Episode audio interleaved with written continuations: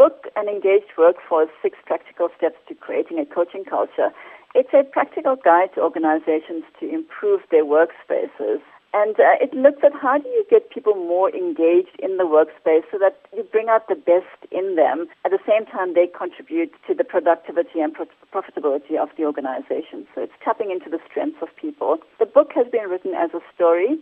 It's a journey of one individual, which is the operations director, in her search for a solution to her organization's challenges. And in her journey, she meets people from various organizations, different roles, who share with her best practice in the space of people development and people management. In the end of her journey, she finds a solution, and that being coaching.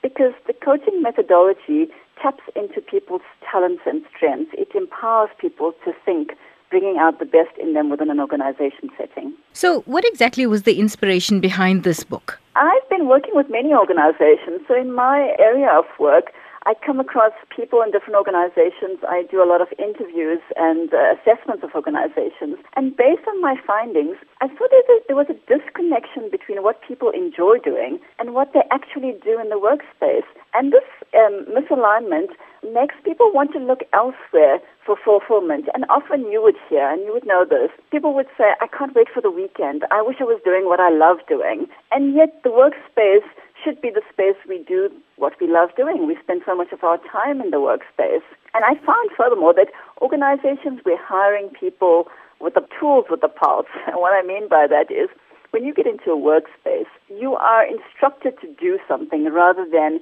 um, asked to think about a solution or a different way of working.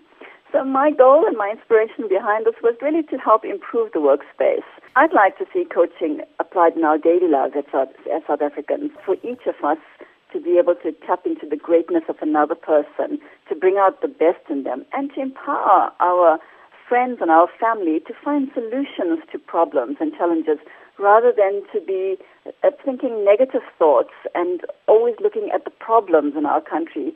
But with the coaching methodology, we ask questions. What would you do differently? How would you do that differently? What are some of the solutions we could come up with? So for me, coaching would support not only the individual in the workspace, but everyone in their daily life and us as a country. But Dr. Sha, some might argue that, you know, when you're in the workplace, all you have to do is come here, do your work, and then go home. There's no time or there's no space to actually help uplift other people or even encourage them to grow their own careers. In that way, are we actually shooting ourselves in the foot? Well, that's a very good question because coaching in the workspace doesn't take up extra time. It's the approach we have and the style of management. So currently managers manage the way they do. They instruct people and there's a sense that as managers we sometimes have all the answers and so we don't ask questions or tap into the, the strengths of individuals. So it would not take extra time to change the way our style of management. And taking on a coaching style with men, then men we, we ask the question. So an individual comes with a problem, the question a management manager would ask is, what would you do differently? And what would be your solution to this problem?